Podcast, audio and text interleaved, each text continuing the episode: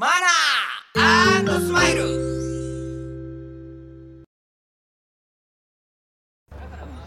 遅えよあいつ。何やってんだ一体よあーごめんごめんごめんごめん。おいすげえ混んでんの電車が。もう参っちゃってさいやいやまあっちしようもう。遅えよ全然。あうまいおい。反省すんなよお前。お前怒ってばっかりだなほんとに。その前に反省してんのちゃんと。いや反省してるって。常に反省してないよめっちゃくちゃ反省してる。メールってね。メールってね。何今反省してないでしょ絶対。それよりだ。お金貸してくれよ今日の。お金を貸してください。いくら？40万。円高くね？いやもう必要なんだよ。なんで？いい時間もういいやもう早く行こう。あ行こう。行こうもう。もういいや。そうしよう。そうしよう。40万高いんだお前人混みであんまり歩きタバコしない方がいいんじゃないの？まあそれもそうだな消した方がい。いこの人はよくないでしょまあいいじゃんかよ。まあそれよりも俺疲れちゃってさもう。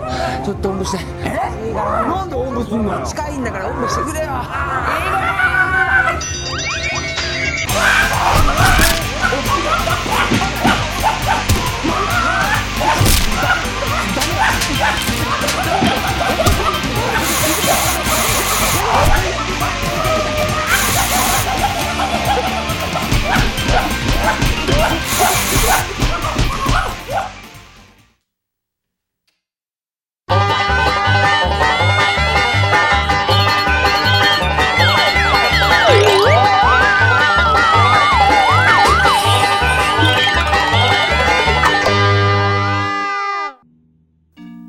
るジャンルで活躍する人々のこだわりの嗜好品を探る「嗜好品 TV」アンカーマンの小宮山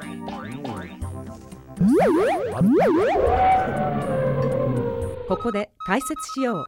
嗜好品とは風味や味、摂取時の心身の高揚感など味覚や収穫を楽しむために飲食される食品、飲料や喫煙物のことである。この概念は日本で生まれたものであり、日本独自の表現である。しくしくしくしくしくい。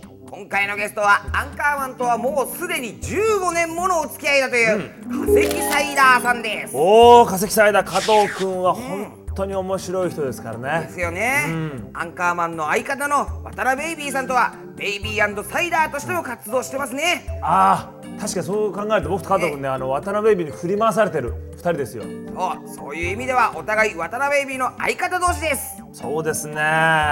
去年の7月3日のホフディランライブにもゲストで出ていただいたそうで。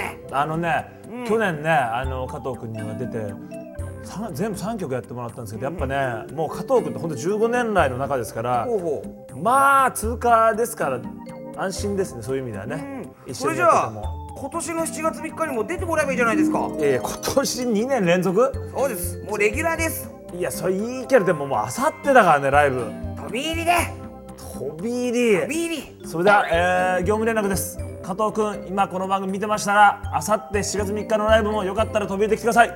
お待ちしております。嗜好品 TV をご覧の皆さんこんにちは。化石サイダーです、えー今回私が紹介する嗜好品一つ目はですね、えーメガネです、えーデビュー時はメガネしてなかったんですけどすぐ目が悪くなりましてメガネキャラになりましていろいろメガネを持っております。これがですね、えー、映るかな？これウェイファーラーっていうレイバンのメガネなんですけど、えーこれ当時は売ってなくても絶絶版ってやつになりましてアメ横で探して買ってしておりました。それで最近は復刻で、えー出てるのでこういういろいろ色付きのやつをそれたりしております。あとですね、まあ、ちょっとダンディーに決めたい時はこういうなんていうんですかティアドロップ型のサングラスタイプもこれもレイバンのやつでしております。でちょっと変わったところでいきますとえーこれがねすごい形なんですけどジウジアーローっていう、えーデロリアンバック・トゥ・ザ・フューチャーなんか出てるデロリアンあのねをデザインしたデザイナーがデザインしたメガネでものすごい形のやつもこういうふうにあります。これが割と評判悪いです。これをしてると。あとですね最近そのその昔こうレイバンのこれをあのウェイファーラーをメガネにしてずっとしたんですけどそれがなんか2年ぐらい前から若者の間で流行りまして渋谷を歩くと僕と同じ人がいっぱいいましてなんか僕まで若者にこう俺もそういう感じでモテようかなって思われるんじゃちょっと困るなと思いまして最近ちょっとこうね丸いやつをしておりますね。今してるのもそうなんですけどこれが丸いやつです。えー、丸いやつはですね業界用語でボストンタイプと言います。えー、もう喋ることがなくなってきたんでうんちくになってちょっとしまいましたがこれはボストンタイプ。資格はウェリントン。ということで、えー、私化石サイダーが紹介した一つ目の嗜好品は、えー、メガネでした。化石サイダーさん嗜好品一つ目はメガネでした。いやあのね加藤君は本当ねああいうちょちょっと外したおしゃれみたいな、はいはいはいはい。ああいうの本当得意だからね。あえて王道ではなく外してるのにかっこよく見えるのって実は本当のおしゃれですよね。そうそうそうあのねでもしかもねそれで言いながら結構逆にね本当にかっこいいと思ってやってたりする時もあるんですよ。えさっきのメガネとかも？それでそこは難しい加藤君にああいうメガネとか「うわ加藤君そのメガネ面白いね」とかって言うと「え面白い？かっこいいでしょ」とかっていきなり実は大真面目でやってたりするわけ。こなるほどね。こら辺面白いですよ加藤君。その本気のとこがいいんだろうねでも。ああそれはほらベイビーサイダーのさ、渡辺ベイビーなんてね、まあ、ゆこあ僕相方で言うのもなんですけどもうおしゃれも外しも何にもないですからね。そうなんですか。何にもあこの間あの5月にライブやったんですけども、はいはい。そのライブの模様を友達に見せたら、普通に素で「あベイビーさんパジャマで出たんだ」って言ってましたからね。なるほどね。狙ってるわけでもなくパジャマだと思われてましたからね。聞けば聞くほど渡辺ベイビーさんの相方っていうのはアンカーマンにしても化石さんにしても大変なんでしょうね。本当です。加藤君いつものお互いの苦労ねぎらいましょうえー私化石サイダーが2つ目に紹介する嗜好品はですね、えーリール釣り道具ですね。釣り道具をちょっと紹介したいと思います、えー私あの静岡県の大井川っていう川沿いに育ちまして子供の時から釣りをしてるんですけど、えールアー釣りを主にやっておりまして、えーその大井川の支流に入りまして、えーこのリールと小さいルアーなんですけどこれを投げるとヤマメが釣れますなんと、えーでこれはですねこのリールは釣り吉三平が使ってるのと、まあ、ちょっと形違うんですけどメーカーも同じでほぼ同じやつをわざわざ探して 使っております。もう釣り吉三平になりたいっていうね。そういうのをねずっとやってますね。これ子供の時はどうも舶来品らしいって言ってとても買えないんじゃないかっつって友達とあの話してたんですけどいざ大人になって東京に来て探してみたら6000円でしたこれ。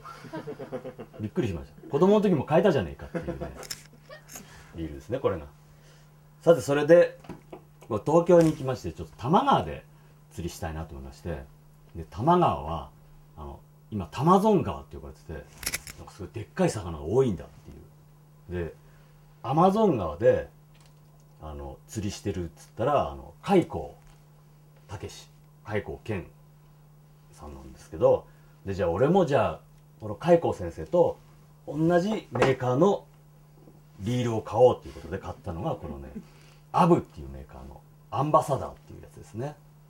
で海光先生の本を読むとあのとにかくでかいルアーを投げてでかい魚を釣るっていうが書いてあったので僕もそうかって言って、まあ、こういうかなり日本でなかなか使うことがないようなでっかいこういうルアーなんですね。これ 12g 普通の渓流で使うのは 1g とか 2g なんですよ。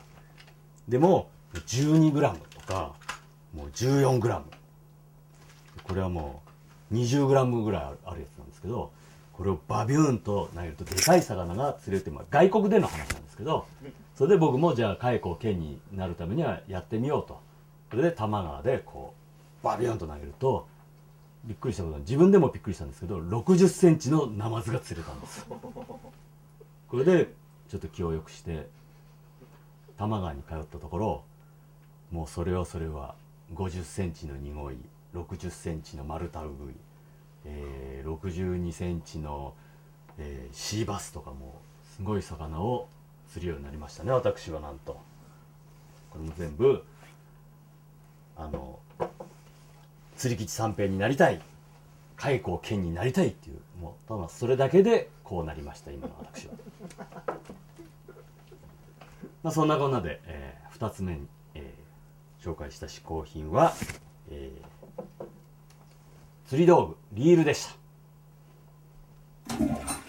化石サイダーさん2つ目の嗜好品はリールでした。リール魚釣り、いいですね。加藤君ねあれ本当趣味が広いから昔からもうフリスビーだとか、スケボーやってたりスニーカー集めてたりねすごい今本当に多趣味ですよ。ほう、いやでもアンカーマンもラー油作ったりカレー作ったりいろいろやってますよね、まあねだからね、まあ、渡辺ベイビーに振り回されている2人はすごいやってるんですけどあの渡辺ベイビーだけはねワンワンはちゃめちゃな恋をしたい。めちゃくちゃな恋がしたい。眠ることも忘れちゃうような調子に乗った恋をしていた。